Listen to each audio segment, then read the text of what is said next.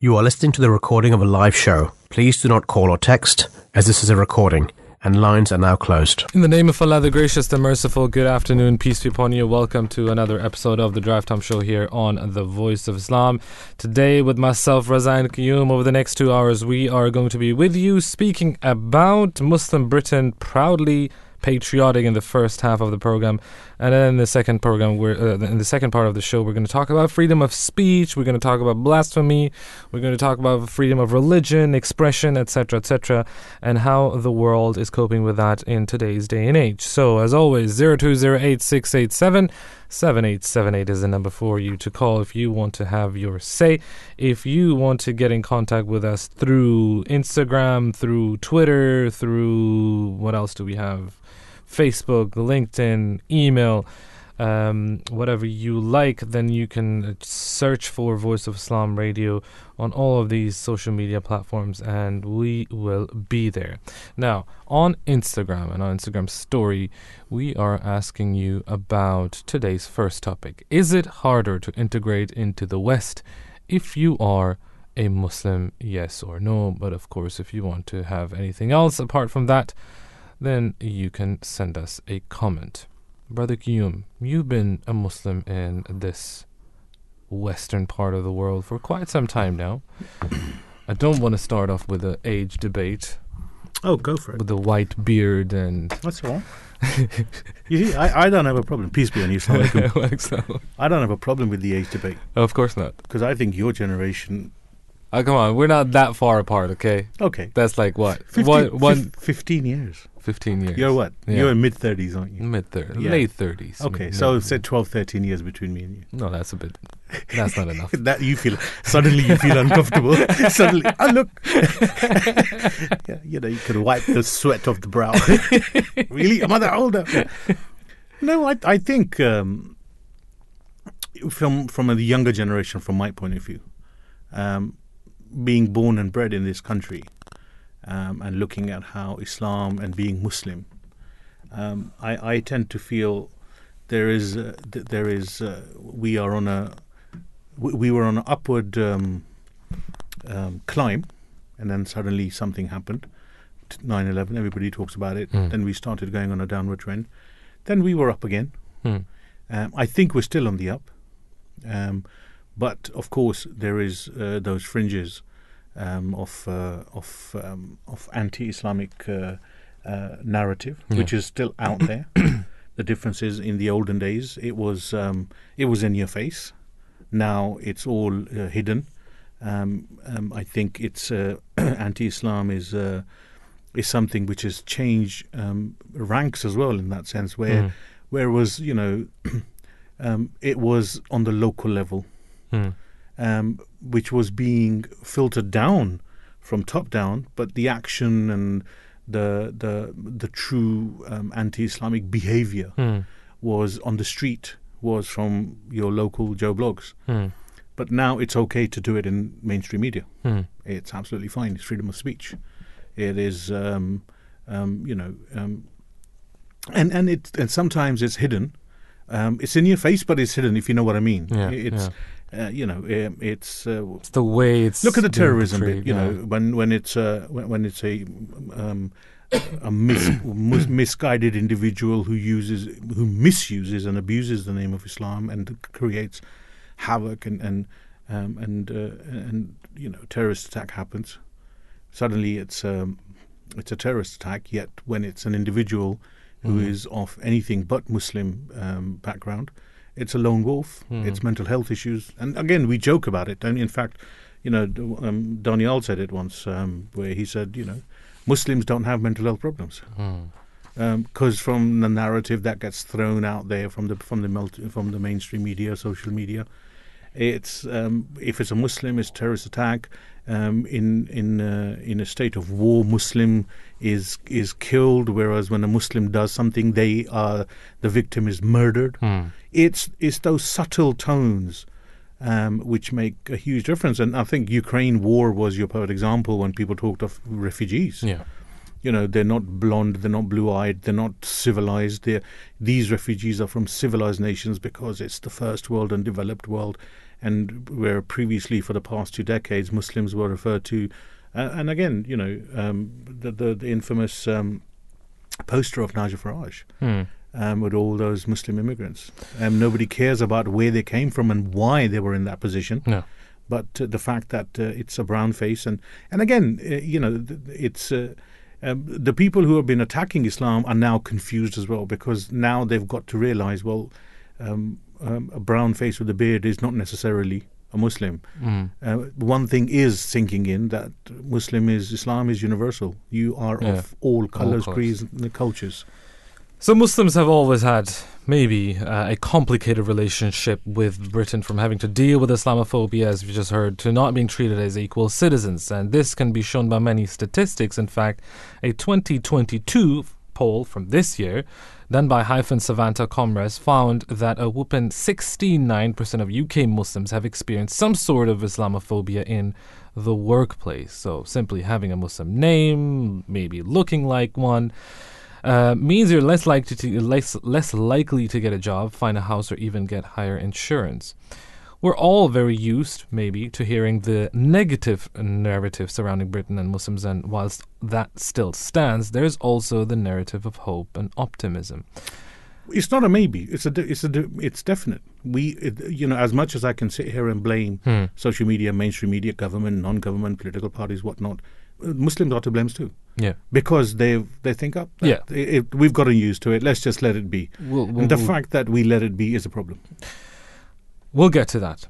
Good point. Now, in Islam, loving your country is given so much importance that the Holy Prophet, peace and blessings of Allah be upon him, said that love for one's country is part of your faith. Uh, something that you've probably heard here on the Drive Time Show many, many times. The Ahmadi Muslim community very strong, strongly uh, stands for that. Now, as I mentioned earlier, we're all too familiar with the struggles and challenges that British Muslims face, but that's only one side of the story. There's a new poll, actually, again, that found that whilst Muslim people struggle with Islamophobia and institutional racism, they're also overcoming the odds and beating the stereotypes created by the mainstream media. For instance, in the poll, 53% of the Muslim people said that they have noticed an improved acceptance of Muslim people here in the UK.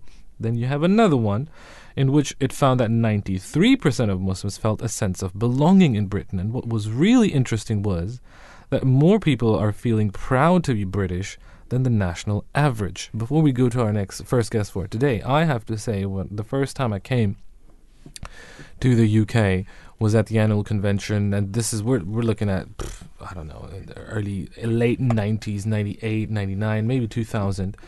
And I found it very, very interesting that while I was talking to the the the, the Ahmadi youth, people who were attending the annual convention, which was held in in, in, in Farnham at that time, they were proudly British, very much so, which I was not familiar with coming from, let's say, Germany or, you know, uh, from, from, from Europe, uh, you know, having friends in, in different communities in, in, in, Belgium, Holland, and, and, and France. Over there, it wasn't as strong as it was here.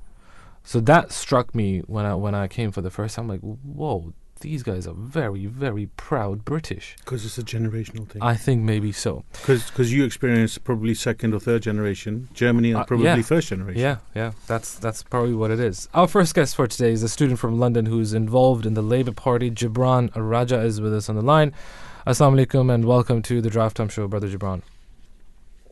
Welcome, Salam. Can you hear me? Yes, we can hear you loud and clear. Thank you very much, first of all, for joining us today. Welcome to the Drive Time Show. Now, Gibran, it's been found that young Muslims face huge social mobility issues and, and they're being held back from reaching their full potential. You being involved in the Labour Party, growing up here in, in, in the UK, what has your experience been going through, you know, the education system? Well, for me personally, I've, I've been lucky enough to grow up in an environment and, and go to school which was uh, provided me with, with a, a good education. Uh, but I think you make uh, a valid point. Um, there is still, regardless of the level of education, there's a sort of discrimination, even if it's not uh, very apparent, there's a sort of um, lack of knowledge that people have about Muslims and, and Islam. And uh, sometimes people in my my own school would uh, discuss these matters with me. Um, and so I think that um, there are two sort of type, main types of discrimination Muslims might face in in uh, growing up in the education system. I think the first is, as I mentioned, the, the discrimination they might face because of people's lack of knowledge about Muslims and, Mm. and Islam. And another level is obviously the economic level, um, because the majority of Muslims are either immigrants or you know, their parents or grandparents might be immigrants, and therefore haven't been as established in uh, British society um, and might face social mobility issues owing to a lack of um, uh, lack of sort of contacts and resources. And now, as I mentioned, you are involved in the Labour Party. Uh, as a student, what what inspired you to get involved into politics? I've I've been involved in politics for actually since I was uh, quite young. I guess uh, something has triggered my, my interest once when I was uh, watching an elect following uh, one of the general elections, and Mhm. uh, I sort of followed the main parties and, and debates and things. And since then, I've just sort of had a had a keen interest in it. But really, I think when um, I think when Corbyn was le- leader of the Labour Party, I I, uh, I joined because uh, I was quite fond of his ideas of social justice and uh, tolerance towards other people. Um, uh, I hadn't really seen sort of politicians before that, or heard of politicians before that who were willing to challenge the, the key narratives that were prevalent in, in British politics at the time. Uh, and since then, my views have evolved as well, but I think I, I still um, have the same passion for um, social justice and, and fairness um, being needed in society. And obviously, while I've been at university as well, um, I've been involved in student politics through through the Labour Society and and trying to uh, raise raise awareness about these issues. Gibran, um, brother, brother Raza was asking me earlier what's uh, if, if if what's my perspective on the situation um, of Muslims um, considering born and bred Londoner, and and I and I think there's been peaks and troughs. What's your take on how um, the situation is for Muslims, um, and has things improved? Uh, I would say if, if you're looking at the short term, uh, they have improved somewhat. Uh, I think the key reason for that is that in the early 2010s, you had um, quite a lot of terrorist attacks happening from so-called Islamic State. That sort of died down um, after they've kind of collapsed. Uh, and also just a general, I was, looking recently actually, uh, Paul was suggesting that immigration has become less of a sort of negative issue in Britain. I think the issue of Muslims and immigration is sort of linked as well. Um, and that's sort of gone down, I guess, after Brexit. People are valuing immigration. And what what's your take on um, on on the way politics itself is being looked upon at the moment by by the masses? I mean, from as a Muslim, I, I look around. I mean, I know you're maybe it's an unfair question, but I know you're a, you're you're a member of the Labour Party, but across the board, th- th- there seems to be. Um, th- there seems to be this narrative which is accepted across the board in all parties and, and Muslims themselves have kind of accepted something um, Raza was talking about earlier as well that uh, when pe- when people do make comments or when people are as what, what's the word they use subconscious or subconscious bias or unconscious bias or Mm. whatnot do you think it's a it's it's uh, the the the playing field of anti-Islamism is the same across the board?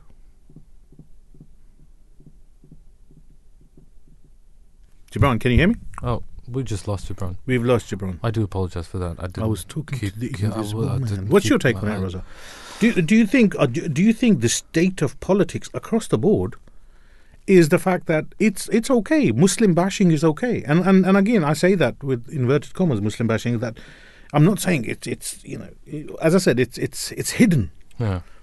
it's it's camouflaged it's um you know it's um I, I find some of the statistics you mentioned especially the 93% of Muslims feeling sense of belonging in Britain I mean I I, I agree with that. I am just surprised at the 93%. I, I think it's um, it, it it has changed.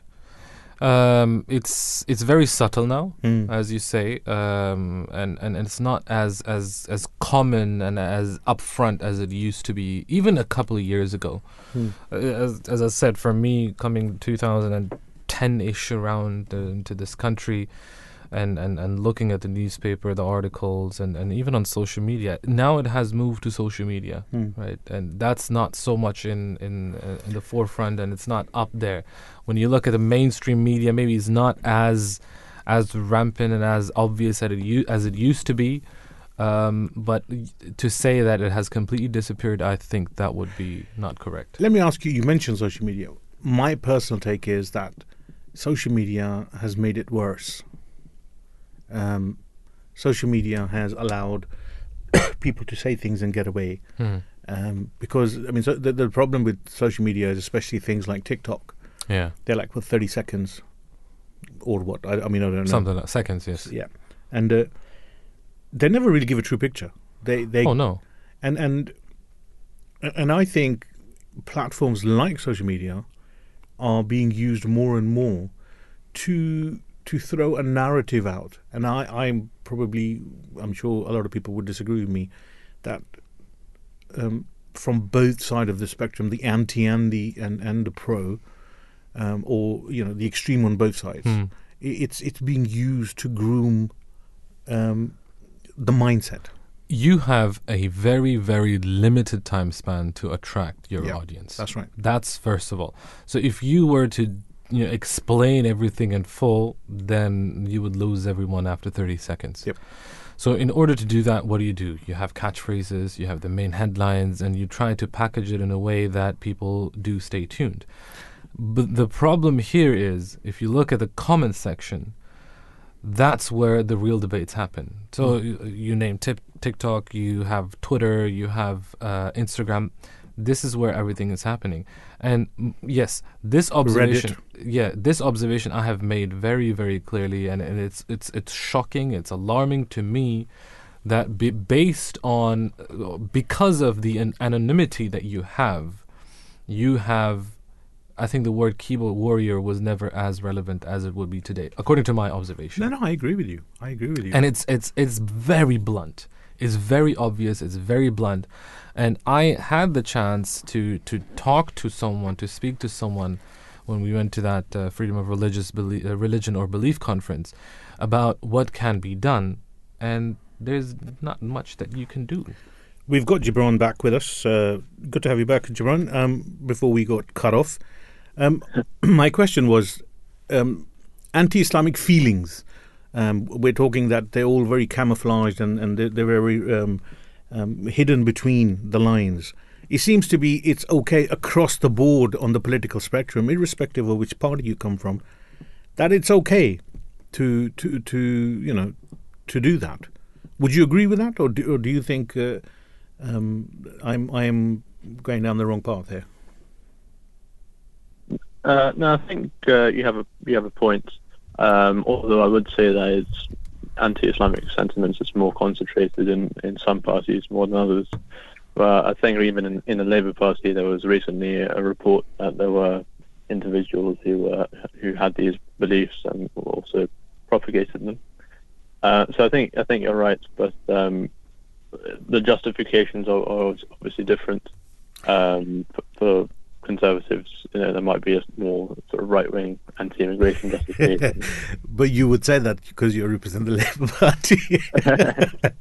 yeah, but okay, you know, so let's move on from there. So, my question is, what do you think should be done to help the Muslim community in the UK? And I personally don't like that question. Do we need help? Yeah, I, I really I don't really like the question either. Um, I think, if anything, maybe on an educational level, you could have more more teachings about Islam in the religion, religious education. Um, so I feel like it's quite concentrated towards Christianity at the moment. Hmm. Um, but otherwise, I I don't think anything related to Muslims specifically, but maybe immigration groups in general um, would be a better target. Should, should the question not be um, what can the Muslims do to improve uh, the British community. Uh, British Yeah, community is known for, you know, the, the cultures that, uh, or, or as the British culture we call it, it's it uh, you know uh, most of the most of the attributes and characteristics of the British culture come from different colonies from around the world and which were developed over the t- period when the empire was great. And and then when you know from from from what it was and from what it is Great Britain Great Britain today um, the cultures are representative of all the, the, the countries that uh, I suppose are in the Commonwealth now. So is, is isn't it isn't the question should be what is it that we can do to help? And i to give you an example, I'm saying we always talk of Black History Month. Why can't we talk about uh, the education system covering the Islamic Renaissance, um, the, the um, within their history in a- in a correct manner? Yeah, I think um, that, that would definitely be a good idea, considering uh, Islam has become more relevant in in modern political discourse, and therefore having a better grounding on where Islam came from would be uh, necessary in education. But I think uh, your main question about what themselves can do is also uh, valid. Um, trying to educate on, on an individual level other people.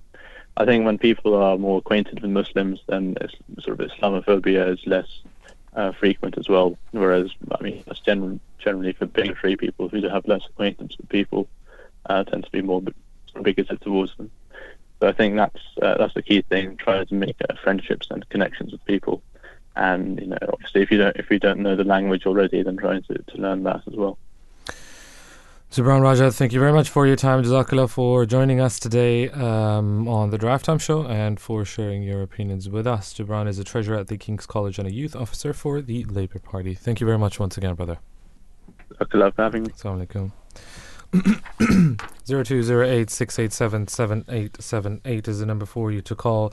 Is it harder to integrate into the West if you are a Muslim? That is the question that we're asking you on Instagram. If I can say, um, I, I, I personally, I think I would be part of the ninety three percent, which, th- which, which, um, not a sense of belonging here i- i- in in Britain specifically, but I've never. This question was asked to me many many times um, by by by our own as well as you know people from outside, but I've I don't recall any incident in my life. Thank God, by the grace of God, where I would say that I have been discriminated based on my looks, based on my religion, based on my belief, based on what I had to say. Maybe, well, at least not in a way that was very obvious to me Mm. or I noticed. I, I, I didn't. Which is, You see, to me, that 93% of Muslims felt a sense of belonging in Britain.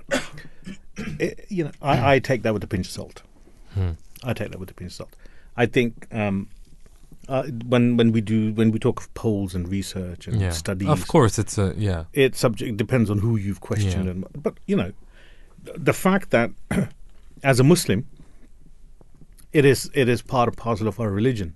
It is part and part and parcel of our faith, and that we must be loyal. We are we are taught, we are commanded by God Almighty to be faithful to the country that we, we live in, and we and and the nation we belong to. So the fact that there's 93%, I want to ask the where the other 7% Muslims are. What are they? What are they doing? Why aren't they? You know, you need to you need to be listening to Voice of Islam. 0208 678 7878. Give us a call and tell us why you are not in that survey. But it's it's how you look at it. Again, um, something we discussed last time. We talked of this topic, and I said, "Are you a British Muslim or are you a Muslim British?" British, yeah. and to me that to, and it that to such some people would would be well it's the same thing it's not Hmm. again it depends on how you want yourself to be portrayed Hmm.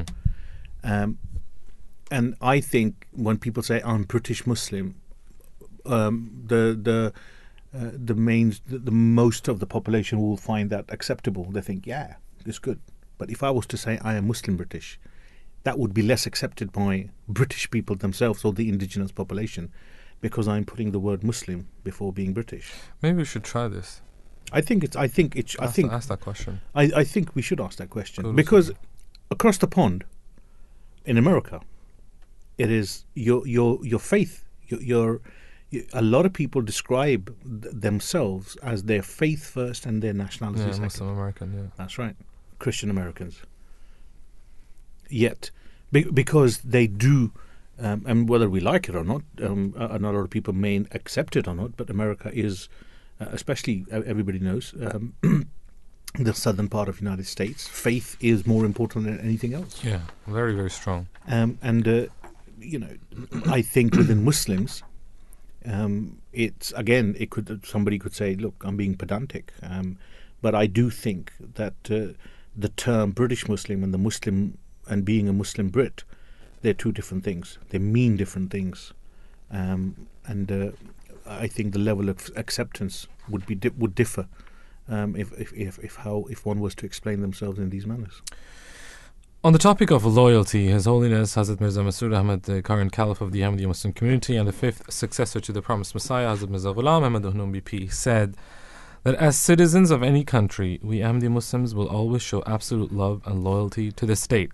Every Ahmadi Muslim has a desire for his chosen country to excel and should always endeavor towards this objective. Whenever a country requires its citizens to make sacrifices, the Ahmadiyya Muslim community will always be ready to bear such sacrifices for the sake of the nation.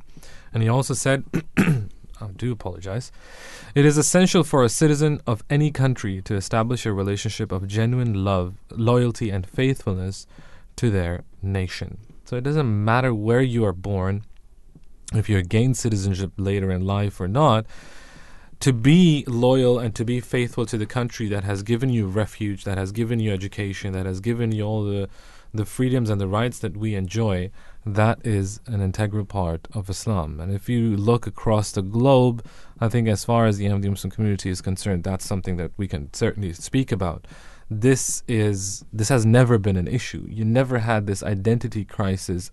Again, maybe that's my perception. Uh, perception, where I found any any any any youth member of the community that was struggling with do I belong? Do I like what am I at odds with this society that I live in? Is my religion at odds with this society? Can I live both lives?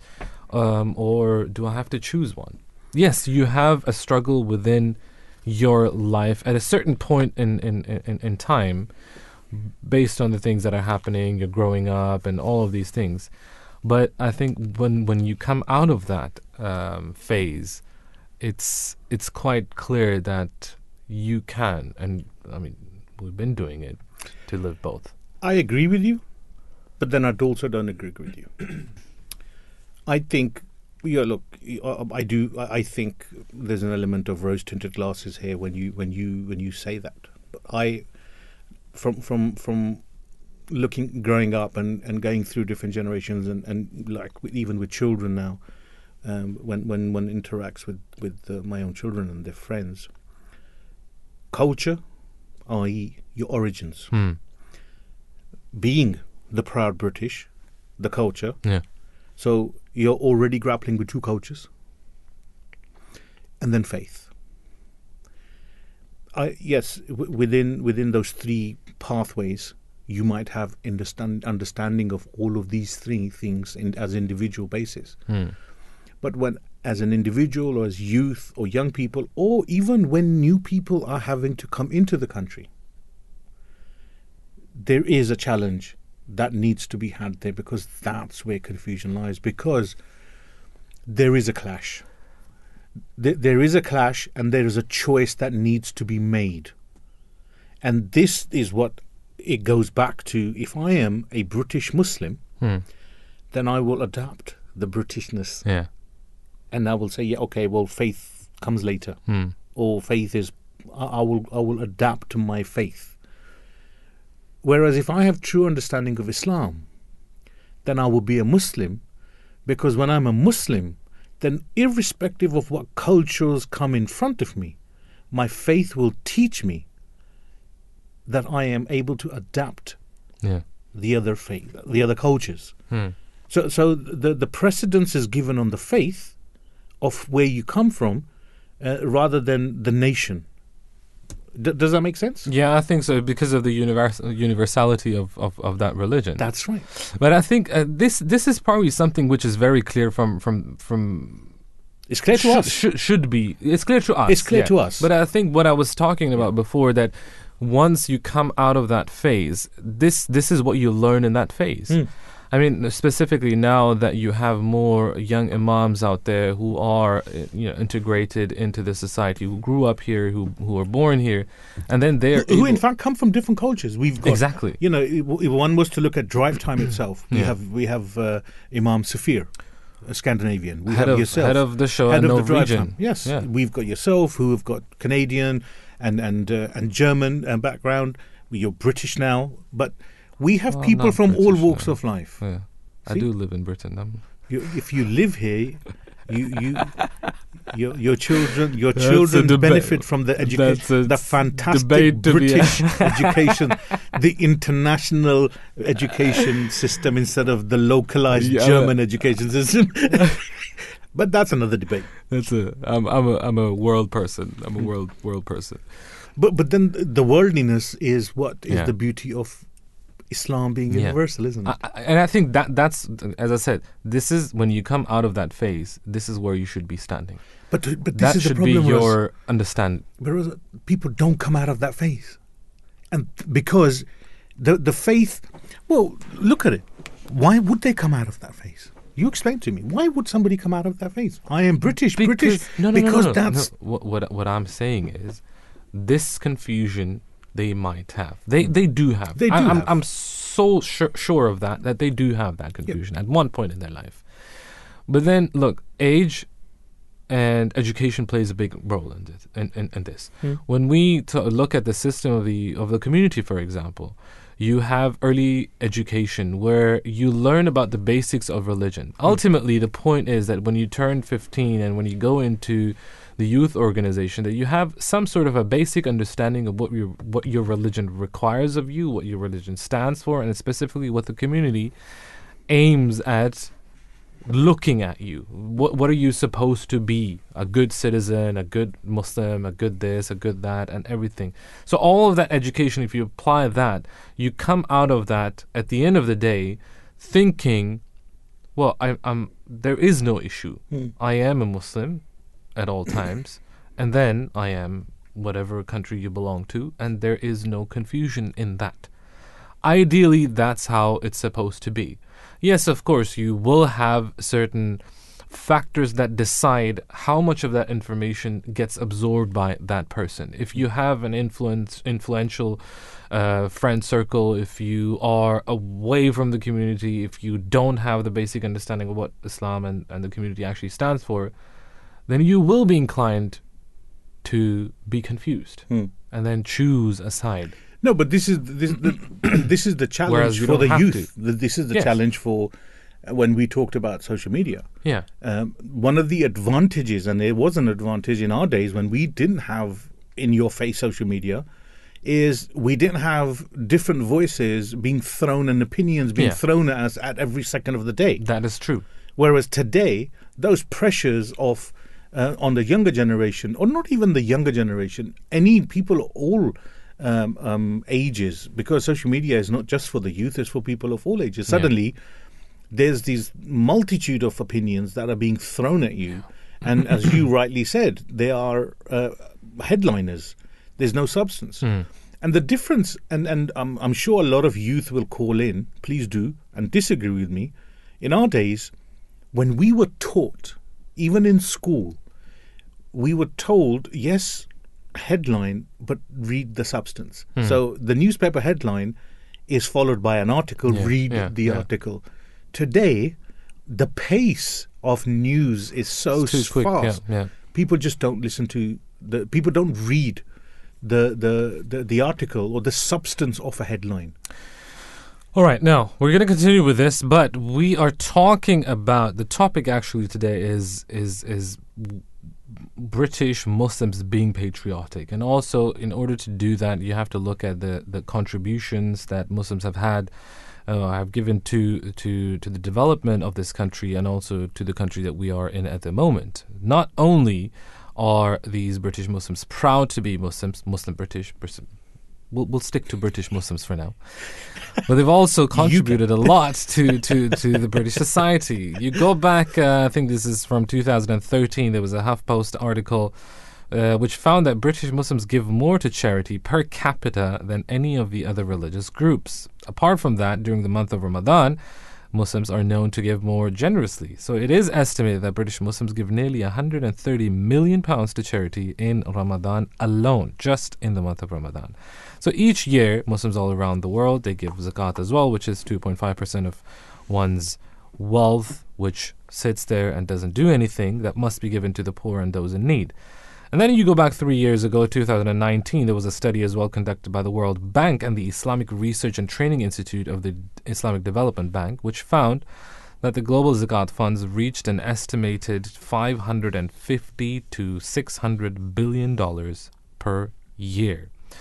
And lastly, last year there was a report on the Rising to the Challenge, a community's response to COVID 19, which found that during the pandemic, Muslims made huge contributions we've gone out there, mm-hmm. um, and, and uh, we're not just limiting it to to to the to the Muslim groups, uh, but the majority of them, if you think about it, again, that's a report that we have in front of us. Um, it was that sense of belonging. It was that sense that we have to give back, and, and, and for us, it's not just during the pandemic. Every year, at the beginning, this is how we start the year. And the reason being why you get up at four o'clock or five o'clock in the morning and you clean the streets in front of you or you know the local towns and cities, not just here in the UK but across the globe, is because we we we are citizens. We are part of this world. We are part of this society, and you want to give back. Now, we've got we got another guest with us on the line to join us in this uh, discussion we have a uh, politician, a former mayor of Runnymede, and a recipient of the British Citizenship Award 2022. Brother Iftikhar Chaudhry is with us on the line. Assalamu alaikum, good afternoon, and welcome to the Drive Time Show. Assalamu alaikum, my brother. It's been uh, it's an honor being on the show with it's, you. Uh, you know, it's uh, it's it's actually um, a disservice to call him a politician. He's an athlete as well. Athlete. A lot of people don't know this. he's an athlete. he's in his olden days. Yeah, yeah. He's he's. Uh, was it? Uh, if if the car was it? Uh, which medal did you get? For which? Um, I, I got a bronze medal in the uh, World Championships in Taekwondo. This is a what? Way, way see, people don't know that. Yes, but you see, I'm an old boy, so I, it's it's important that these things get told. So, he's an athlete. He served in the Met he was a former yes. policeman. Ooh. Yes, and he's, he's a successful. Yes, yes, he's a successful businessman, and he serves. He served as a mayor, and he is an active member of the Conservative Party. So, so I am going the, the, to sit back here and, and, and relax and, and, and just take this interview. No, but you know, I, I kind of want to. We're talking about the service of yeah. of Muslims to the yes, British society. Of course. Well, I I've just given you an idea of this one man, the service he has provided as a proud Brit. Uh. He has he has he has served on an international stage in the sporting field, and he has done it in a business. He's done it in, in from the political point of view. So it's it's that's why I kind of wanted to kind of give a proper introduction to sure, Sure. That that it. I'm it, very uh, very humbled by your wonderful words. Sir. Well, wonderful it's it's words, it, it you. you represent the show we are doing today, brother. And Jazakallah, sir. Jazakallah. Really appreciate it. There you go, Raza. Go for it. It's all yours. Um, uh, I've done my bit. I'm going home. all right. Um, right. Uh, Brother Fiqar, if you, for the benefit of our listeners, um, I want to ask you about, um, you know, the work that you do within the community. Some of the stuff uh, Brother Qayyum has highlighted, um, but um, I want to ask you as well. Um, yeah, it, during COVID, uh, it was quite an emotional time for me. My uh, brother, um, he's younger than me, uh, he got COVID, yes, and um, yeah. Uh, you know, and uh, I mean, he almost passed away. It yeah. was a horrible situation. He was on a ventilator for three or four uh, weeks. It was a horrible time. We thought we were going to lose him. Um, so what I what I want, I, I, just thought to myself, I need to do something. I need to be going out there. So initially, I was luckily um, head of community services for Runnymede. So what we did is we made the first food banks in Surrey. So we had a warehouse that hadn't gone on rent. It was council owned. So we asked all uh, sort of businesses and individuals and volunteers to fill it up with food. Um, uh, Alhamdulillah, it was actually our, our, own mosques that gave the first uh, uh parcels of food, which I went to collect. So, uh, you know, this was highlighted in uh, a lot of the events that I did and council meetings and stuff, that it was our own mosques that had actually given the initial food. So we, we, we got that. We had the food bank ready. We uh, distributed the food amongst uh, vulnerable people. Um, so that that was a really you know nice and very satisfying thing to do. Um, the other one that was slight, on slightly bigger scale was uh, the COVID Forest of Memories. a gentleman called Salman Nasser. He was uh, uh, the founder of this. Uh, so I became goodwill ambassador. So what we were doing is um, trying to plant a tree for every person who passed away from COVID. Mm. Um, uh, and we were urgently looking for land, so we partnered up with the National Trust. We opened the first one where I was mayor and a councillor in Runnymede. Um, uh, that was, uh, you know, just last year. And uh, to date, I think we've done uh, five to 10,000 trees, and uh, they're growing every single day. Um, we also have rights to an app. So if you put your phone next to the tree that's been planted, it gives you a full history of the person who wow. we're honoring. Um, so yeah, there's. I mean, for me, it's all about community service. You know, what really drives me is uh, to help the community, whether it's uh, litter picking, whether it's doing our charity walks for peace, or whether it's been, you know, like with the, you know, Brother Qayyum knows this. The this is what we've been taught since we were young hmm. yep. to go out there and help humanity. And I've always seen uh, Qayyum as well. You know, we we've done this together when growing up. So it's in it's in the blood, and it's something so satisfying to go out there and do for society and do for the country that's given you so much. Definitely, Bro- brother Iftikhar, if I may ask a question, with all the of services course. that you've you've you know you've spoken about, yeah, would you say it's an unfair question to say? Or is it even relevant that we are talking about the contribution of Muslims to Britain? Is that relevant? Or sh- sh- or if it is, should it be relevant? Uh, I mean, the thing is, this is uh, the Muslims have given a lot of contribution. A- anything, any uh, specific uh, religion uh, whose individuals give uh, so much to communities should be highlighted. Hmm. It should be highlighted, but in the bigger picture, you're right about one thing. Whoever it is, whoever, you know, people around me, they could be Muslims, Christians, Hindus, Sikhs, you know, Buddhists. You know, it's a community effort. Yeah. But if there is, obviously, there is a lot of Muslims that are doing good. And uh, there's a lot of people who are the unsung heroes. So it could be relevant. It's always good to celebrate uh, uh, you know, religions doing it. But in the big, uh, on the bigger picture, there's uh, there's a lot more to it. You know. Now, while you say that, there is a misconception out there because of other groups and, and, and schools of thoughts.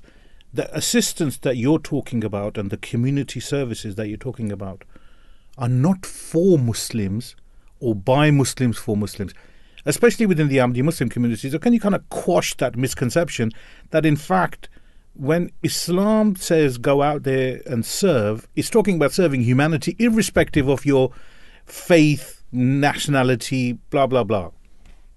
I, I, tell you, you know, this is uh, especially in stuff like when we do the charity walks for peace. Yes. And when we do this, you know, amongst our community, I just see a massive push towards this, and it's it's it's ongoing. It's ongoing. It's on. You know, it's 24 hours um, from what the work that Humanity First is doing. Uh, you know, I'm I'm desperate to go to Ukraine, do my little bits as well. But I, you know, sometimes I just think to what my brothers and sisters are doing out there. It is it's very impressive and very humbling, and you realize you're only a tiny piece of the puzzle hmm. uh, because it's a very very big uh, puzzle. You know. Um, so I, am you know, every day when I see these things, and it's a lot of it's on social media. We're using social media very, very skillfully to put the word round and to get others to join in with these things. Wonderful. Um, Brother Iftikhar, you were elected, as I mentioned, uh, and we spoke about this as the mayor of Runnymede uh, Borough Council in 2017. Um, yes. You know, specifically talking about today's topic in relation to that, if I can ask you, what what, what was your first-hand experience in this role? um, specifically in relation to your religion? Did it matter? Um, was it? Did, did it ever come up? Um, it, it was a big issue, I'm afraid. I mean, Oh. there had never been um, uh, a non-Christian mayor, and areas like Runnymede are very heavily Christian. Mhm. But I have to say, I have to say, it's all about. Uh, my father always used to say. He said, "Look, when you're going upwards, don't complain about things. Be better than the rest, and achieve uh, the best you can." So the thing is, what I did, I, you know, it was it was a difficult system to to fight in, but. Uh, the thing is, Alhamdulillah, with a lot of prayers and a lot of advice from Hazur and a lot of advice from many, many senior members, the thing is, it was, um, you know, I carried on. And uh, when being elected as the first non Christian ever, it, w- it wasn't only the first Muslim, the first non Christian ever, first ethnic minority person. Um, it was a massively satisfying honor. And what I had, I had a big weight on my shoulders because I said, now I'm here. I want to prove that I can do something others have not been able to do. So we had the charity walk for peace, which up to even now is uh, probably the biggest uh, mayoral event uh, in Surrey uh, that uh, we've ever had. So it raised a million pounds. We had 4,500 people attend. You know, uh, a mayor could never organize anything like this. And my brothers with the charity walk for peace and Ansarullah, um, I mean, it, it was uh, for them to do. But when these things were happening, others were saying, if the hard we can do this. I was saying, you know, I'm skeptical. This is on a big, big level. I've never seen this. But you know, I realize when people are around you, they carry you. A person themselves uh, means very little. It's a very lonely place. But when you've got good people around you, when you've got a good religion with you, when you've got good uh, sort of, uh, you know, people that are helping you out, they carry you to do remarkable things. Wonderful. Lastly, from my side, um, uh, Brother Fakhar, many Muslims living in this country, we've uh, presented some of the stats and, and some of the research that we've come across. They still face a lot of hurdles in the job market, climbing up in society, some sort of um, uh, discrimination. What can be done to overcome this issue? Is it on the society? Is it education? Is it on the individual to to make that first step? I mean, it's from area to area. You won't see these problems in London very much because Yeah. London is very multicultural. Uh, when you get out of London, you come to areas like I was and stuff, it's much more difficult. The thing is, what I would say to people is just try and go through the barriers, be better than the rest. Be better than the rest. You know, you, you have to work a little bit harder. Uh, but the thing is, I know we've got talent. Talent will always show, you know.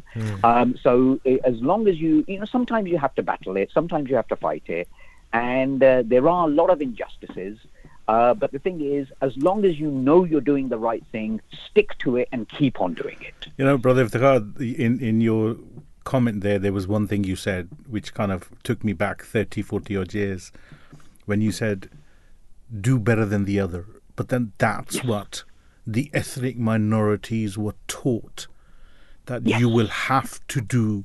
If you want to compete, you need to be double better. Work Yeah, it, it, it, exactly, exactly, exactly. And you know what? It's it's not a bad thing because the thing is, it makes you when you get to the levels you want to be, you're actually people look back and say, "Wow, we didn't expect that."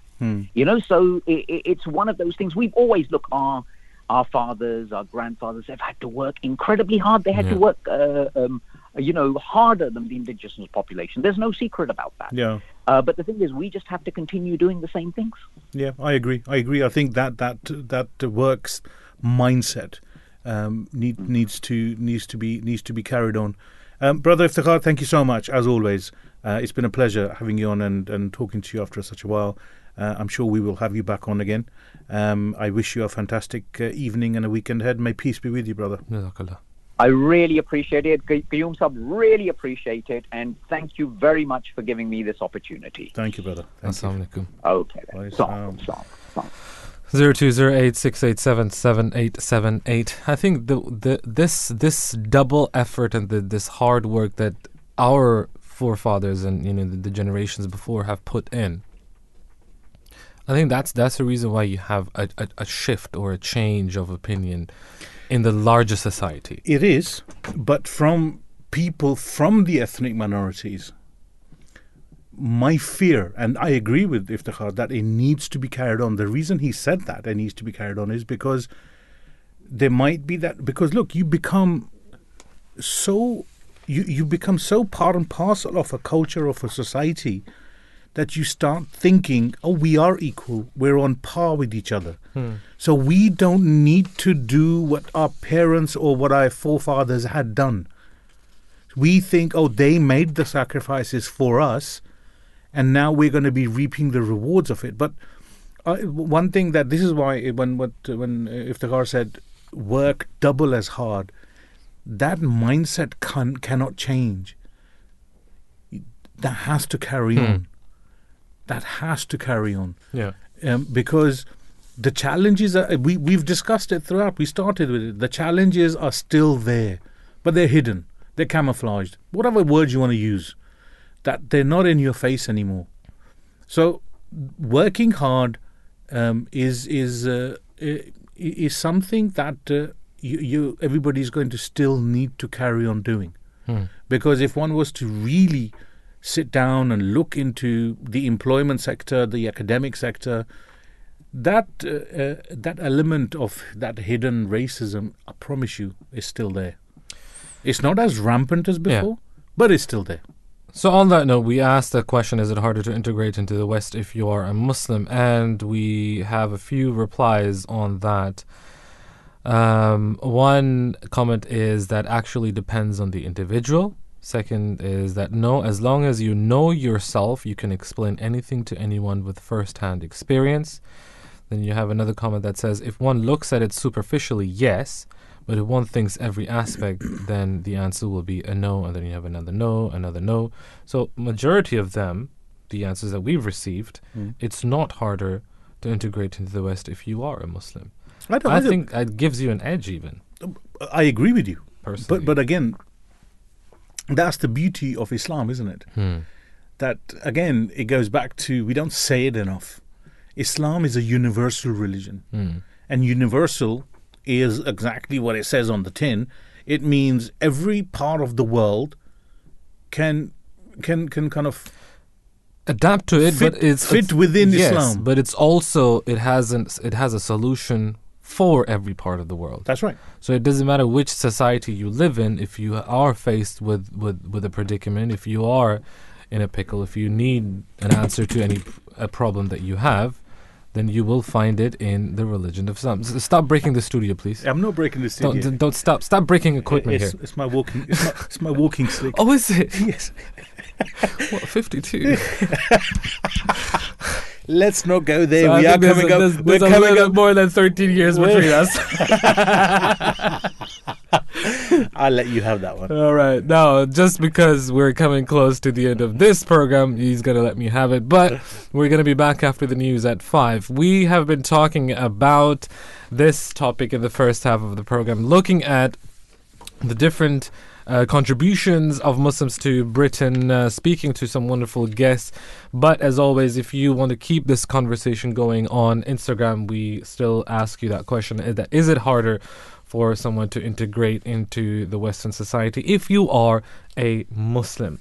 Now, Brother Iftikhar spoke about the Ahmadiyya Muslim community and the, the charity Walk for Peace. He mentioned this a few times, and I think from as far as Muslims are concerned, we can speak on behalf of the Ahmadiyya Muslim community that there is no issue whatsoever. If if you are looking at charity, we're there. If you're looking at helping your neighbors, we're there. If you're looking at uh, giving your your your casa to the, the the the community, then you have mosques around the country which are not just uh, a place of worship for us as members of the community, but they are open for the community to be used in in any way they they need. If it is for exams, if it is for um, the local uh, community, it doesn't matter. And I think the Baitul Futuh Mosque complex is a perfect example of that. We're going to the five o'clock news at uh, in, in just a few seconds, and then we'll be back after that. Don't go anywhere. Stay with us. Allah. Allah.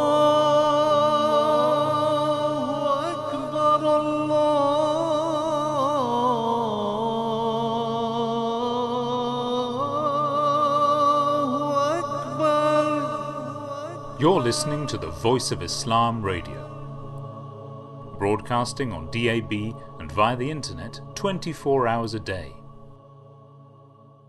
Friday afternoon. Welcome back to Friday afternoon drive time. You're listening to Brother Raza and myself, Qayyum. And in the first hour, we were talking. What were we talking about? We were talking about the contribution of Muslims um, to British society, and uh, you know, I thought we had uh, some some excellent guests who contributed um, some some fantastic points as to what uh, Muslims are doing. And uh, you know, we had uh, uh, an interesting question, but.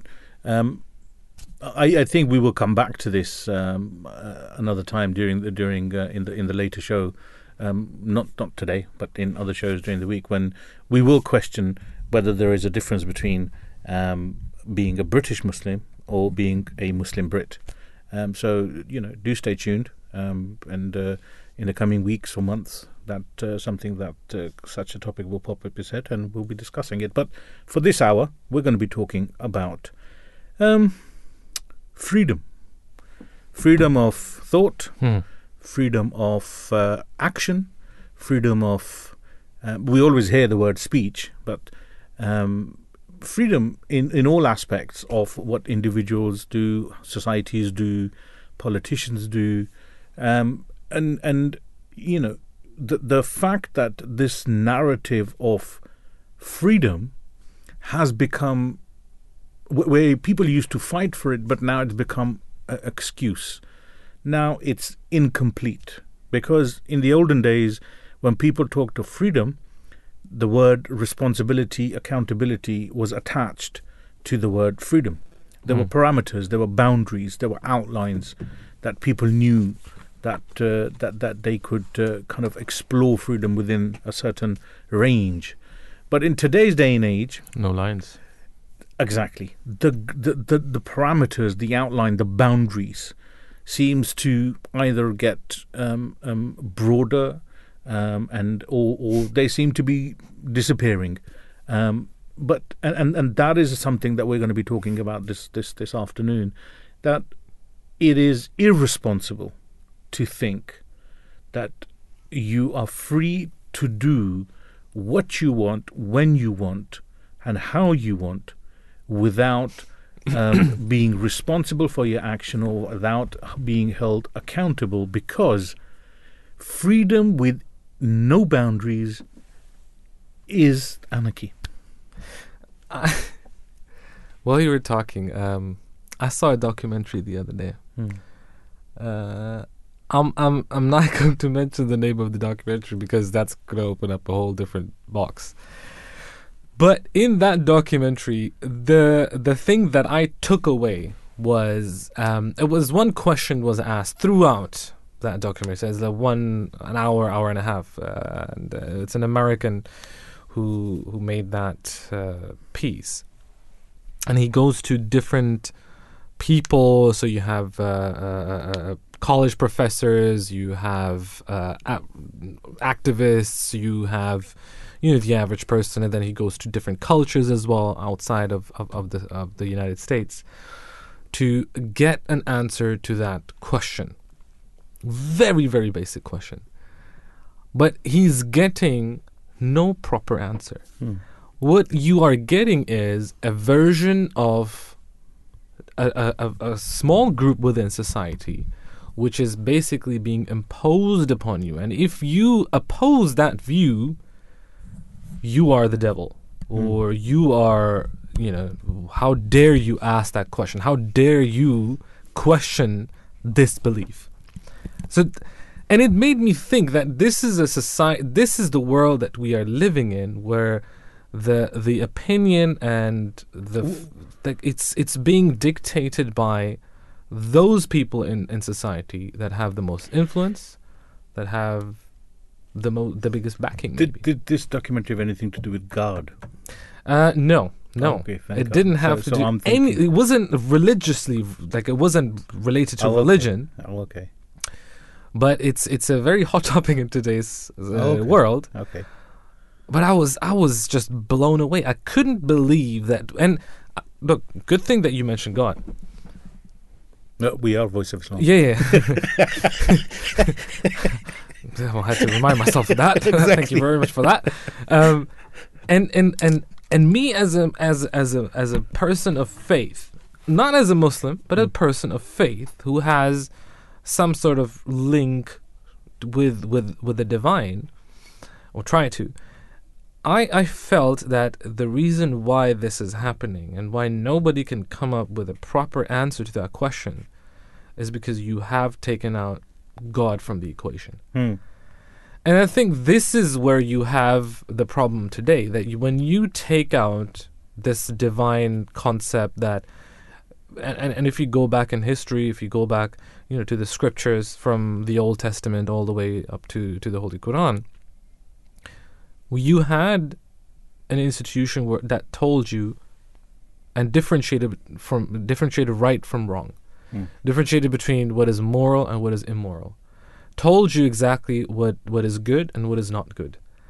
Now that you've taken everything out and you think and we think as a society that we don't need God in, in this world, that we don't uh, have a necessity for religion, for faith, for the spiritual, for the divine to tell us uh, or, or to help us navigate in this day and age, that's where you can just have this, this, this freedom to go and do whatever you want to do.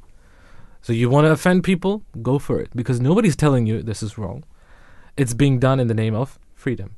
If you want to um, have your opinion imposed on other people, then go for it. Nobody's telling you you're wrong Hmm. because nobody has No, no, no. has No, has no, but the, this is it. courage to But tell the- you. No, wait, is it courage?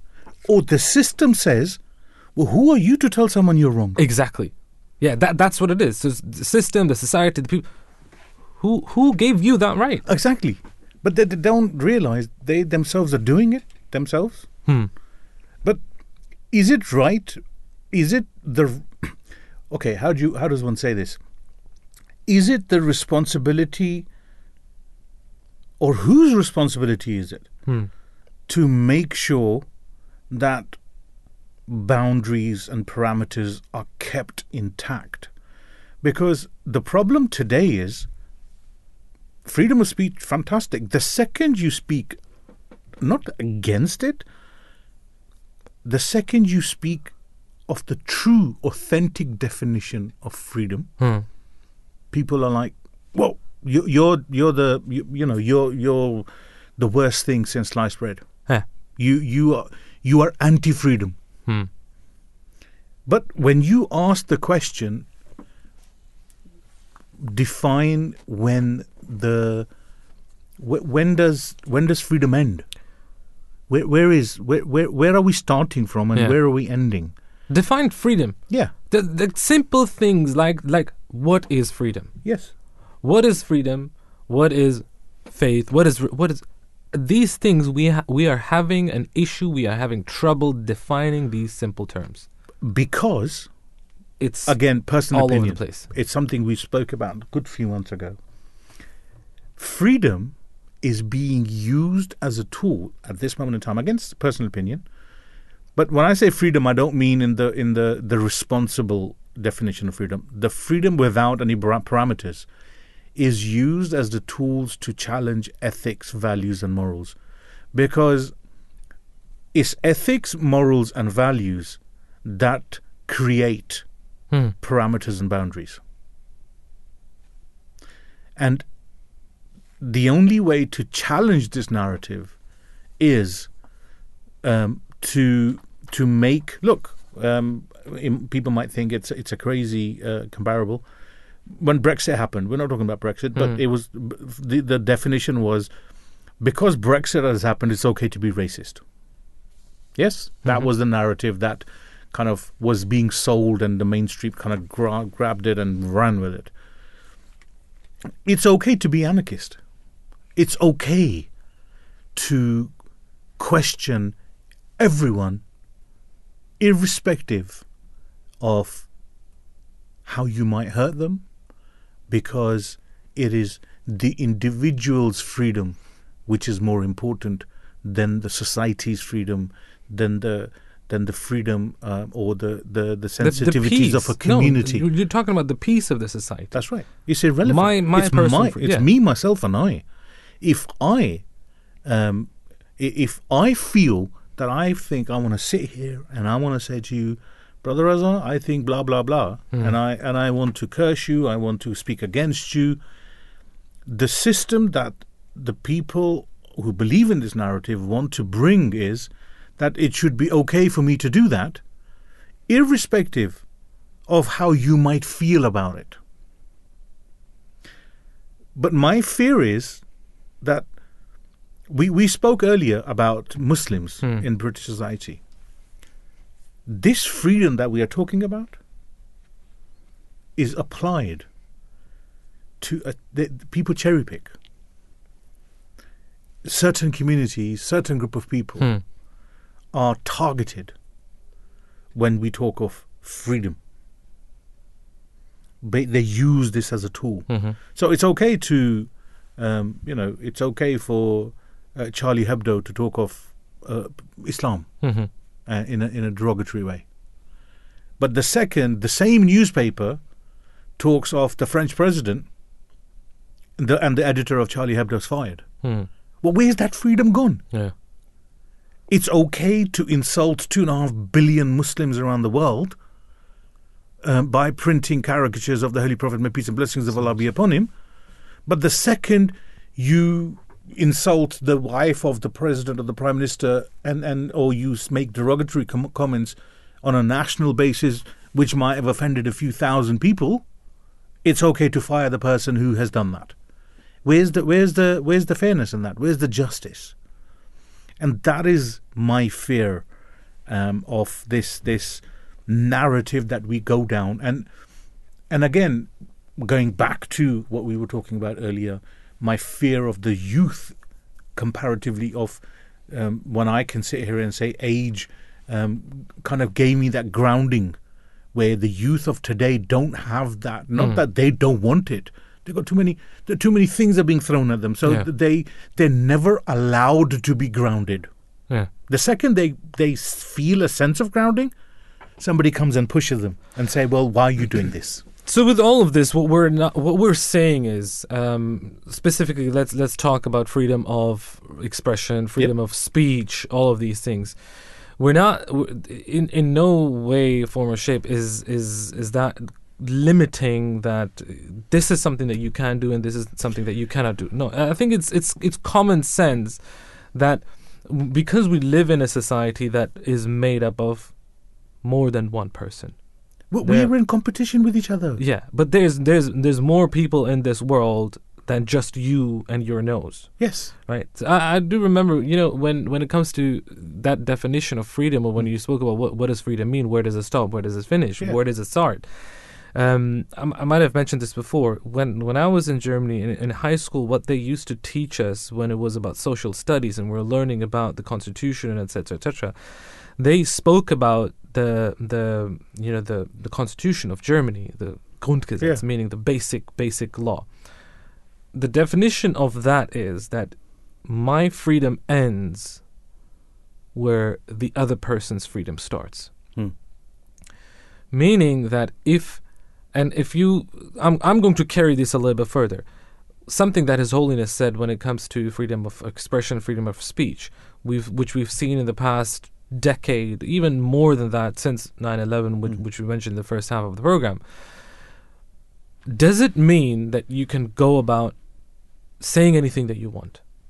You can go on a rampage without anybody questioning you. Yes nobody might question you but it's not about you being questioned. It's about do you know what you're doing with your words? It's it's common sense. It's it's common courtesy. It's good morals. It's good upbringing it's being a good and f- and, and loyal part of a society that you don't want to create mischief that But you don't but- want but- to upset other But this is what I just said. Though this, is, I mean, I agree with hundred percent what you're saying. But this is what I'm saying: that this notion or this this new definition of the the boundaryless freedom yeah is there to challenge ethics, morals, and values. Because if you believe in ethics, morals, and see, values, there's if no- you believe in that, then what you're doing is because ethics, morals, and values everything is done within a certain boundary. Yeah. yeah. Well, if I'm going to believe in ethics, morals, and values, then I can't have freedom because you're restricting my freedom with your ethics, with your values, and with your morals. And you see, you, okay, let let let's let's uh, let's agree with that. Hmm. But if I'm saying this, that that you can say whatever you want, Mhm. but does that give you? Like, do you have to say everything that you want? no, of course not. But that's There's no line that that is being drawn. It's just about Do you, do you remember this? Uh, the Channel Four News. hmm, What's that? Jordan Jordan Peterson. Jordan Peterson. Yes. He was being bombarded by this female journalist, and suddenly he threw a question back at her because she was saying, "Well, what right have you got to have your opinion?" And what Jordan Peterson was doing at that moment in time was creating a boundary in, in you know for what they were discussing. And she said, "Well, what right do you have?" And he threw it back. He goes, "Well, what right do you have to put me in, a, in an uncom- uncomfortable mm, position mm. because you don't agree with my opinion? And on live TV, she had to admit, never thought of it. Yeah. And that's and that's the thing. What you just said, people don't think before they speak because they're told you don't need to think anymore. Yeah. Freedom, that freedom that they talk about, we don't need to think about it. Yeah. You can just say what you want. And that's that. I think that's that's where the problem lies. That's it. Uh, and coming back to the things that I said in the beginning, freedom of speech seems to have, you know, become an increasingly concept, uh, in complex concept in modern society. Um, what you've just said from the things that we've been talking about for the past couple of minutes, when it comes to attacking others, it's easy. It's very easy, and it's it's common. It's given. It's never questioned to do so in the name of freedom of speech. And of course, you will have people that will go overboard. Of course, you will have people who will be, you know, patronizing, who will be abusive, who will only look at the headlines that were um, that that that that are being created to to instigate maybe or to highlight certain things without giving the full picture. So freedom of speech, of course, was created in order to facilitate true democracy, and it's an integral part of our society, no doubt about that. And it is a freedom, it is a right, it is, it is one of the privileges that we en- enjoy in this society that many countries and many societies around the world might not have. But at what cost? I think that's the question that we need to look at and also where and how do we get the solution to that problem in the holy quran we find many many verses in which god almighty states that look you have a right to your opinion but that's your opinion another person has a right to his opinion and that's his opinion to impose things on each other, that's where the problem is created. When it comes to this issue, you have the issue of blasphemy as well. In today's day and age, you will find, and I could not believe my my what what I was reading just last night on on Twitter after the incidents that happened in in the United States. You know, I've, we're not going to go into that into very much detail when Salman Rushdie was attacked. Mm. The view that certain people have on both spectrums about what that person, that individual did, was it right? Was it wrong? It's it's unbelievable that we live in a in a world today where people are actually saying he's a hero, or you know, the complete opposite. Shall I, shall I say the funny bit? I think can we get Bo- both sides of this argument, they've never read the book. Never read the book. Um, here with us to talk about this topic a little bit more is uh, Imam Rabi Mirza, no stranger to the Drive Time Show. Assalamu alaikum and welcome to the Drive Time Show, Imam Rabi. Walaikum assalam and Allah peace be upon you and peace be upon all the listeners. And uh, once again, uh, thank you for having me. Jazakallah. Imam Rabib, uh, welcome back to welcome back Yeah. to Drive Time Show. You should be. I have. A, I still have a chair here, which, is, which, is, which has got your name on it. Nobody's allowed to sit on it. That's. um, we we are talking about freedom, and, and me and Brother Azar, we, we you know we do come to an agreement that today's um, definition of freedom means that there are no boundaries. Um, does d- does that mean anarchy? And if that does mean anarchy, then what's Islam t- Islam's take on, on, on anarchy? Because and, and please feel free to correct me here. When we talk about freedom, there must be boundaries, surely.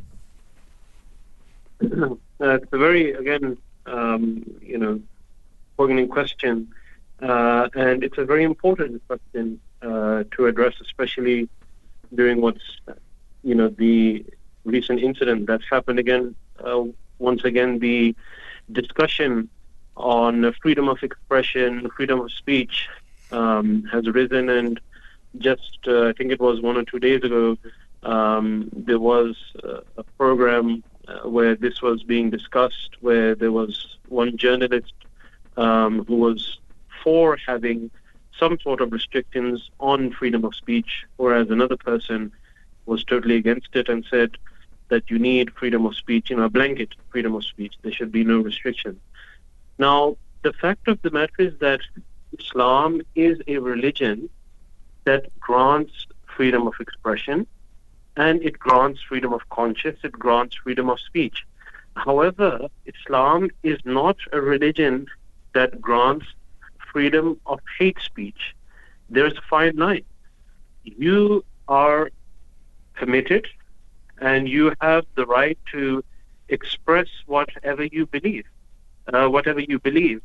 However, when it falls into the realms of indecency, when it fall, falls into the realms of rudeness, when the rhetoric becomes discourteous, then Islam says that these things should, uh, you know, not uh, be publicized or these things should be done away with. The reason is that people nowadays say that there should be a right to offend, but they have to remember that the right to offend does not mean to offend is right. And just a very simple example in society, let's say we're walking down the street and we accidentally bump into another person. So obviously we've understood that we've accidentally intruded that person's space. So we, we as a sense of you know courtesy, we would apologize to that person.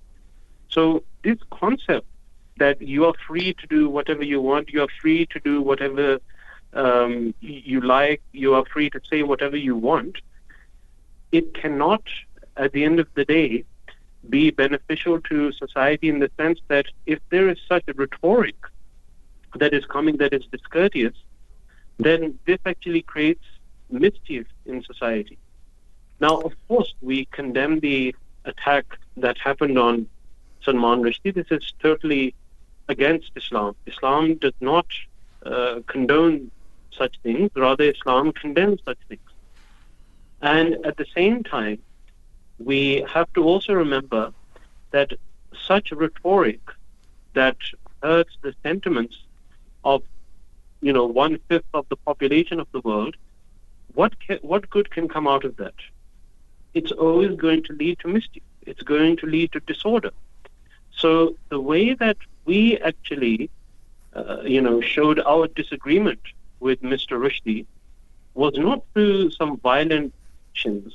You know, it was not through bodily harm or going and burning houses and, you know, looting these areas. Not at all.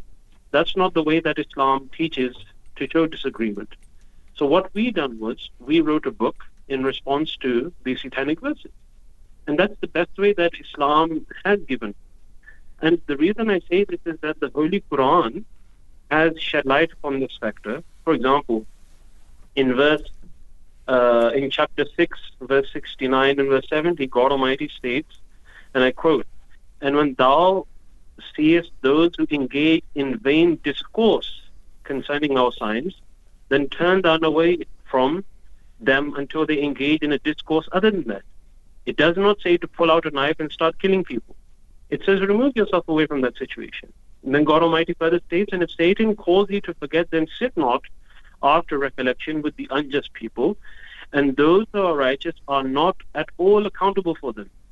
But this is the beauty here. This is the you know fine line and uh, the silver lining, we could say. God Almighty says, but their duty is to admonish them that they may fear God now, the word that's being used here is dhikra. Admonish them, you know, advise them. If a book, let's say, whether it's the satanic verses or it's any other book that's being published against Islam, or any other, let's say, a book is published against any other religion for that, you know, for the sake of discussion, then Islam has fundamentally told us that you should admonish that person, advise that person, keep on advising them until they come to that realization that they have committed a mistake. At the end of the day, freedom of expression, freedom of conscience is something that Islam completely advocates for.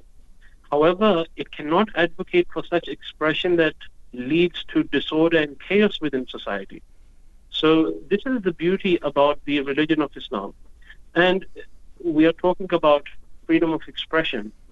Now, you were just mentioning um, about uh, blasphemy as well. Now, there's one, if we were to put the matter of maligning revered holy personages to the side just for one, for one moment. And let's see what the Quran says about blasphemy against God Almighty. Does the punishment, is there any punishment, first and foremost, for showing blasphemy against God Almighty? And if there is a punishment, what is it? So in chapter 18, verses 5, 6, and 7, we have uh, an answer for this. God Almighty states, and that it may warn those who say, Allah has taken unto himself a son. So this is mentioning the concept within Christianity of the sonship of Jesus. God Almighty further states, No knowledge have they thereof, nor had their fathers. Grievous is that, is the word that comes from their mouth. They speak not but a lie. So God Almighty has fundamentally rebutted the statement of, you know, a son being attributed to him. God Almighty has clearly said that it is a lie that it is, is being uh, attributed against him. And then what is so interesting is the following verse. There's no punishment that has been mentioned for blasphemy against God Almighty.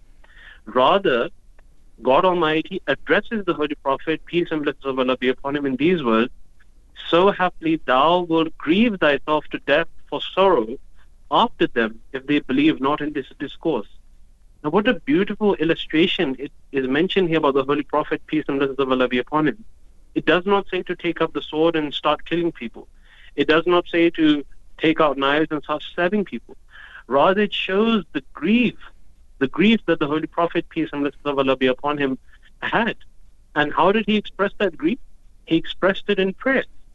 So much so that, you know, the expression that he sweat, you know, tears of, of, uh, of his own sweat and blood. This was the example of the Holy Prophet, peace and blessings of Allah be upon him. So when this concept, which we consider is, you know, outright blasphemy against God Almighty. It's a blasphemous a concept that God Almighty has been attributed a son with him. But even then, there's no punishment of death that has been uh, commanded by God Almighty. Rather, the following verse has shown that if you desire to change the minds of people, if you desire to educate them, then first and foremost, look at the example of the Holy Prophet. And what was that? It was that he showed his grief in prayer and he expressed his sorrow before God Almighty. Nothing more. Imam Rabi, we, I mean, thank you so much for that comprehensive answer there, um, covering all aspects of, of freedom of speech and expression. But in today's day and age, I mean, if one was to look at the challenges facing I would I would say society at large across the board. The the you know the discussion me and Raza had was that freedom has got no boundaries at all, as you so rightly have have have, have said yourself. D- does that mean that the the the importance of ethics, values, and morals is diminishing? And does that mean that the belief in God Almighty is also diminishing in the name of freedom? I, again, it does seem so because I would I would say that this concept of having uh, outright freedom of expression, um, we cannot fully say that it's uh, you know within society. Though society claims Hmm. that they do have freedom of speech. However, just for example, there are anti-Semitic laws. There are certain prohibitions, certain boundaries that you cannot cross without being penalized or being charged. Or, I mean, I'll give a very, just to be a little bit blank uh, and straightforward. In the parliament, as we know that there's the Speaker of the House, and he's there to ensure that, you know, dignity is maintained within the House, um, and you know, there's no words of discourtesy showed. Hmm. However, the the question is that when certain parliamentarians say something, now one I'll give you one example. One parliamentarian uttered the word "dodgy" against uh, uh, the, the then prime minister, and he was told to leave uh, the House of Commons. Now the question, simple question is that if this is considered to be unparliamentary rhetoric, does that not infringe upon his freedom of expression? And this concept that we have an again outright freedom of expression and we can say whatever we like, well it's not it's not being realized within society because then this is a double standard that's that's being shown at all levels of society. However, you know what the sad thing is that when rhetoric is used against Islam, you know, at that time all the papers or most of the media coverage will say, yes, you know, this is freedom of expression and you're allowed to do so. Yet when it comes to another matter, there that concept of an outright blanket freedom of expression, that goes down the drain. So the fact of the matter is that these double standards have to be addressed. See, I, I find I find that interesting. You you raised the issue of the anti-Semitism, and, and, and rightly so. There should be laws protecting communities um, uh, against such abuse. But something I, I mentioned to Raza earlier that my fear that this freedom that they that, that this narrative of freedom without boundaries um, is being promoted, but it's being promoted, and people are being people are cherry picking um, as to who this this narrative is is being applied to. Because you mentioned and the reason I find interesting your com- the definition of of um, you know this being applied in the case of anybody's being anti-Semitic and there's a law protecting them yet in the same community in the same society in the same parliament in the same country we're living in there is no such thing that protects Muslims from Islamophobia Absolutely. Absolutely. And and see that's that's the Is it? real thing that, that needs to See? be addressed. Re- Raza didn't know it. No, there is nothing that protects. Islamophobia is not illegal. There is no statutory. Um, Oh, yeah, well, okay, by th- law, yes, There's no statutory yeah. element in Yeah, place which says, well, like with anti-Semitism, th- there is a statutory place. That I think I'm, I'm sure people will correct me that uh, there there is a law that says you cannot be uh, Hmm. communities are protected, and I'm sure Imam Rubi um, will will kind of confirm that also that i- when it comes to Islamophobia, it's it's um, open open uh, you know open fire. Hmm. Yeah, absolutely. I, and I, again, I, I agree. Interestingly, um, when I was serving in the Republic of Ireland, um, I mean, you may know this as well that there was a blasphemy law Hmm. within Ireland, and the blasphemy law there it protected the rights of uh, religious followers. Um, so again, it was it was something that ensured um, that the followers of religion they were protected. So if you know there are laws uh, that are made or tabled to ensure that followers of religion, whichever religion you belong to, you know their rights are protected um, and uh, their beliefs are protected, then of course we are 100% for such laws. But obviously, if there are laws, um, you know, that will only prioritize a certain group or you know a certain religion, then again, that shows that there's no harmony within society. There's no balance within society.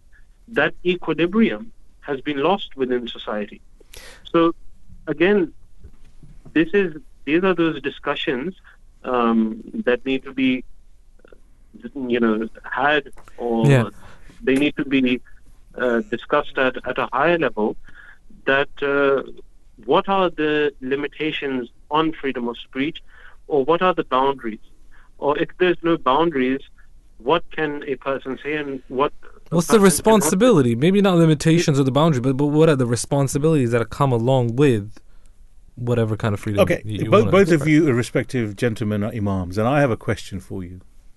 Isn't this supposed to be this way? Isn't humanity supposed to be kind of, kind of, kind of get to the worst possible denominator hmm. before they start to recognize that there's going to be someone who's going to come and save them? Imam Rabib. Uh, sorry, could you repeat the question? I said, isn't society isn't society supposed to get to this lowest common denominator or the lowest possible level of of kind of completely destroying the notion of ethics, morals, and values, and and and becoming selfish? Isn't society supposed to go this way? Because that notion comes to mind. Well, they really have to implode before they realize that somebody's going to come and save them because surely um, this is this needs to be the state of the society um, when the that that the one everyone's waiting for is coming to, isn't it? Of course, of course. You see, that's why I was uh, having a discussion um, with someone. Uh, I believe it was yesterday or the day before. That you know, it's so sad that with regards to certain issues, society takes the view of uh, you know the one polar opposite, and then it goes to one extreme, then it goes to another extreme. There's no moderation. There's no balance within society. So the fact of the matter is that Islam, which is fundamentally a religion that advocates for balance within society, Hmm. it does not adopt one polar extreme or another polar extreme. So it's the It- middle way. it- it's the middle way. But society is adopting one polar extreme, then it goes to another polar extreme. It, it has not uh, adopted that middle way. So until it adopts that middle way, of course, there will never be any peace and harmony within society.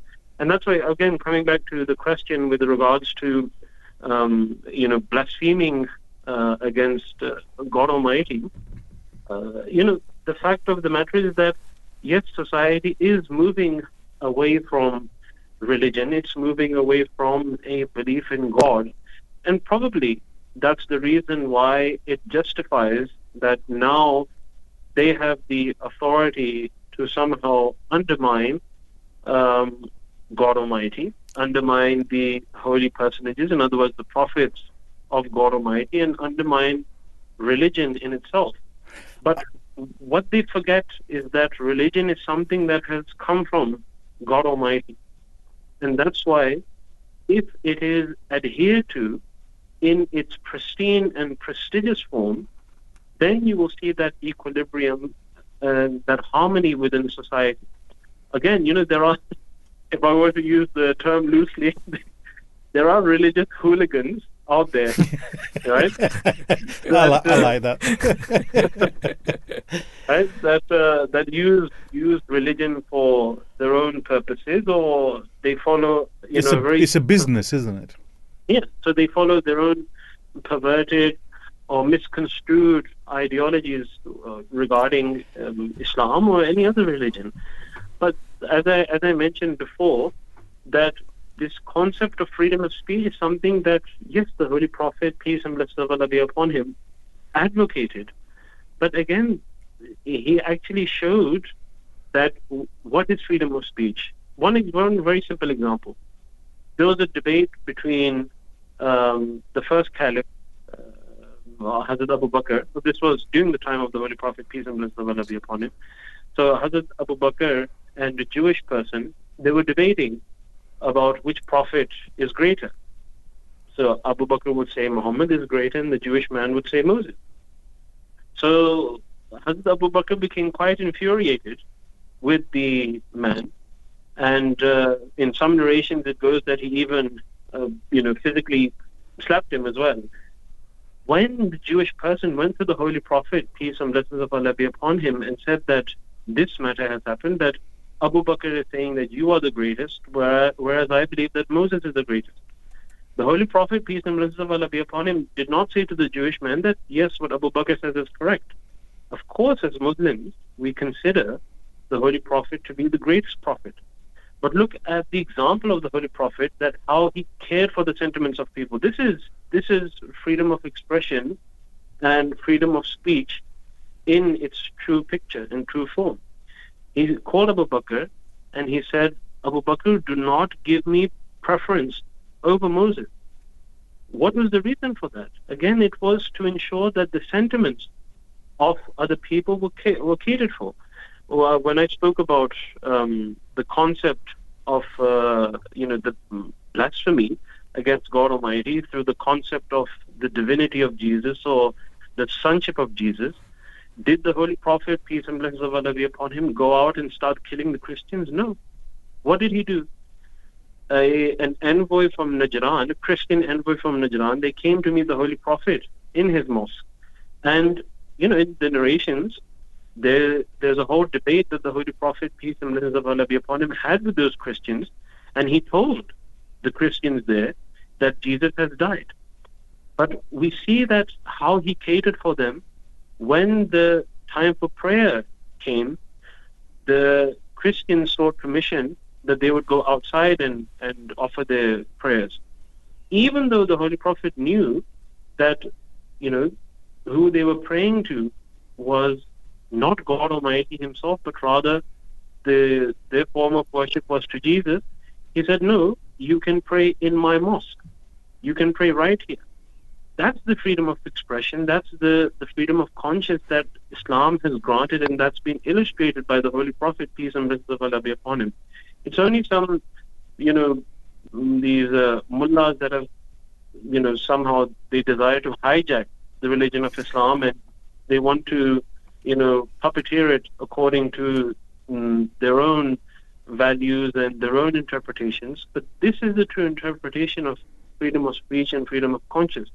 And just because of that, we see there was harmony within that society. So, the again, the question is not that Islam does not grant freedom of expression or freedom uh, of uh, you know speech. It does grant it, but it grants it to the extent that you know there should be no mischief or no disorder that comes uh, out of uh, society. And even even here, just uh, another example, you know, uh, it's mentioned by one parliamentarian that there was once a very hot debate going on in, in Parliament. And uh, one parliamentarian was saying, you know, I have the right to say this and I have the right to say that. And the Speaker of the House was, again, trying to calm him down that, you know, but again, he was becoming, you know, very excited we can say that he was saying that I know I can say this, this is my right, I have the right to do this, I have the right to say that. So out of his excitement or uh, being quite energetic, you know, he flung his, his arm uh, with his finger outward. So the Speaker of the House said to him, yes, you do have the right to say what you want, but your right ends where my nose begins because he had flung his arm and his mm-hmm. finger went and touched his nose. so the fact of the matter is that when we come into contact, you know, of uh, another person's face, we should ensure that we do not harm them, you know, first and foremost physically, but even verbally as well. Hmm. We know that in society, if you hurl abuse at, at another person, obviously society is going to call you rude, they're going to call you indecent, immoral. It will Yeah. have consequences. Yeah, it everything has consequences. So this is the same consequences that are should be applied when somebody writes a book against, let's say, the the uh, Islam, and using such filthy and such disgusting language, maligning the holy personages of Islam, maligning God Almighty, making such indecent and you know concocting indecent and immoral stories that uh, totally fabricated and have no um, you know authentication within the religion of Islam. So, what would you expect? What reaction does the world expect? Does the world expect that you know one fifth of the population is is going to just sit down and say yes, you know, yeah. but it- do whatever you But, want? but that being it's- said, It's worth mentioning here that you know the book is um, derogatory towards uh, Prophet Moses, Prophet Jesus. I mean, when the Pope Hmm, um, read the book, he banned it in Italy. It was actually banned in Italy. yeah. Um, it's it's uh, you know it's d- derogatory towards any form of religious figure. Yeah. But, but that that being said, it does it it shouldn't mean or it doesn't mean that uh we're not we're not trying to say that oh it was, it was his fault basically No, no, but I think or Imam anyone Rabib, I mean, I think even Imam- Charlie Hebdo when we talk oh, of course. that No, I think Imam Rabib said, you know, the, the response was a book was written, so you respond by writing another book. yeah That's how. That's what Islam teaches yeah you. exactly That there, there are there are ways you do things. But I, I finally, um, I know. Look, I, I'm known for the tangents, and it is a Friday afternoon. We've spoken about so many different aspects of w- the problems that uh, that that this this new definition of freedom brings. But the the reason I ask, um, and Imam Rabib, you touched on it. Every time society has got to the lowest possible point in over the thousands of years, there's been the appearance of a prophet to correct it.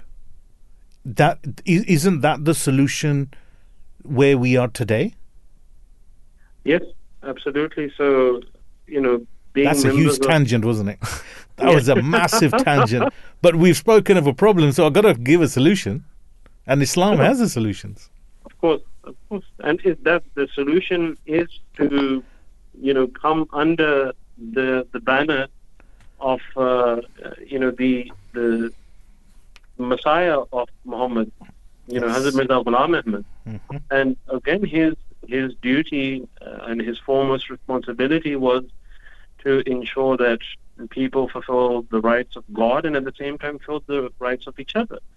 And even the way he responded, uh, at his time, there were books written against the Holy Prophet, peace and blessings of Allah be upon him. You know, for example, uh, there was a book, very, a very filthy um, book, uh, Rangila Rasul, and the way that Hazrat Mirza Ghulam Ahmad responded was again through writing. So the fact of the matter is that number one, he showed his own character. He showed how a Muslim should live their life. And furthermore, if there were any attack on Islam, he responded to, to them through the pen. Because now the pen is mightier than the sword. So that's why the pen should be taken up and such people should be responded. As I said, you know, there are there are some religious hooligans and there are some uh, people, you know, who again use Islam and try to uh, authenticate their actions Hmm. or validate their actions that Islam has, uh, you know, given me the right to take away lives. No, it hasn't.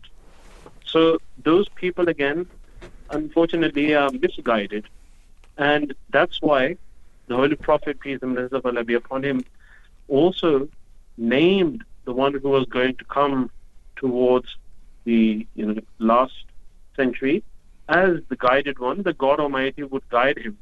So fundamentally, if we need guidance in this day and age, it's only going to be by first and foremost accepting him, then acting upon his teachings, which are fundamentally the pristine and prestigious teachings of Islam and what the Holy Prophet, peace and blessings of Allah be upon him, taught. And currently, the the Ahmadiyya Muslim community uh, is under the divine leadership of His Holiness Hazrat Mirza Masroor Ahmad, may Allah be his helper. And any time such incidents occur where the Holy Prophet, peace and blessings of Allah be upon him, his character has been maligned, he's, you know, been defamed.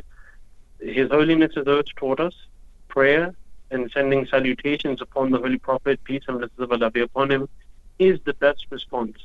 Not to take up sword, not to take someone's life, not to harm anyone, not to harm property, rather through prayer and perseverance. This is the way that we are going to win the heart, and this is the way that the Muslims of the first era, at the time of the Holy Prophet, peace and blessings of Allah be upon him, and thereafter, that's how they won the hearts of other people. Hmm. So it was through their good conduct, through their moral conduct, and through their righteousness, through you know the fact that God Almighty could literally be seen on their faces because of the way that they worship God Almighty. All of these things were the things that drew people towards Islam. So that's the way that we believe that uh, there can be harmony and, and peace in the world. So this is the way forward. You know, instead of uh, cursing each other Hmm. or writing derogatory things or filthy things against one another, you know, try to ensure that we create harmony and peace within society. And that can only be done when we respect each other's feelings and respect each other's sentiments. Imam Rabib, as always, great to have you on. Jazakumullah Azza for your time and for, for joining us today. Greatly appreciate it. Thank you so much for having me.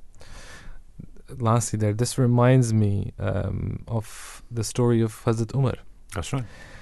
when he came to to to, to Jerusalem. Jelu- yeah. When, when when when Jerusalem was was um, uh, kind of um, not captured, but you know the Muslims they won, and he was offered to pray in that church. Church.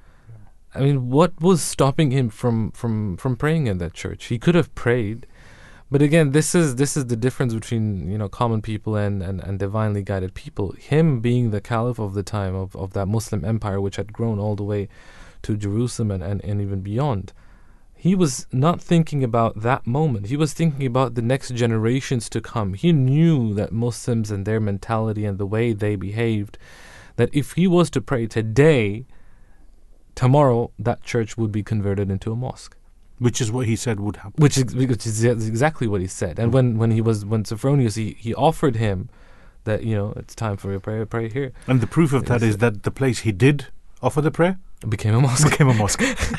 so, but then you see, that's where the his wisdom was was correct yeah of not to do that, because he knew that if he had prayed there, they would have they would have demolished it. exactly But he wanted to uh, keep the integrity of.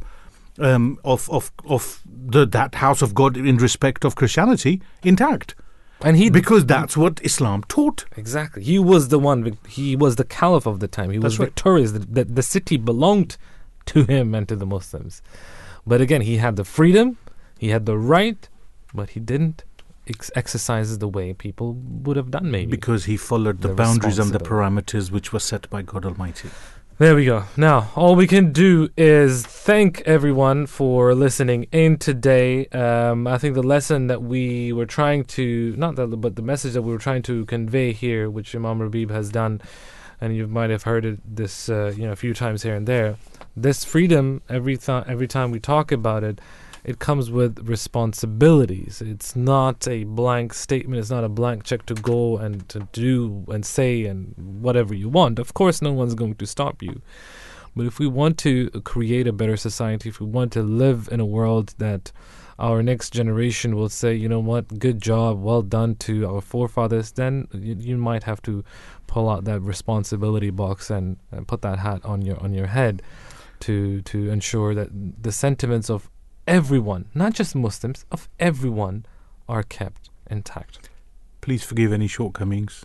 Please uh, remember us in your prayers. Thank you very much for joining us today. We want to thank, uh, first of all, you out there for listening in today, but we also want to thank our uh, producers and researchers for today, Hadia Hasib and Zile Huma, for doing an uh, amazing job.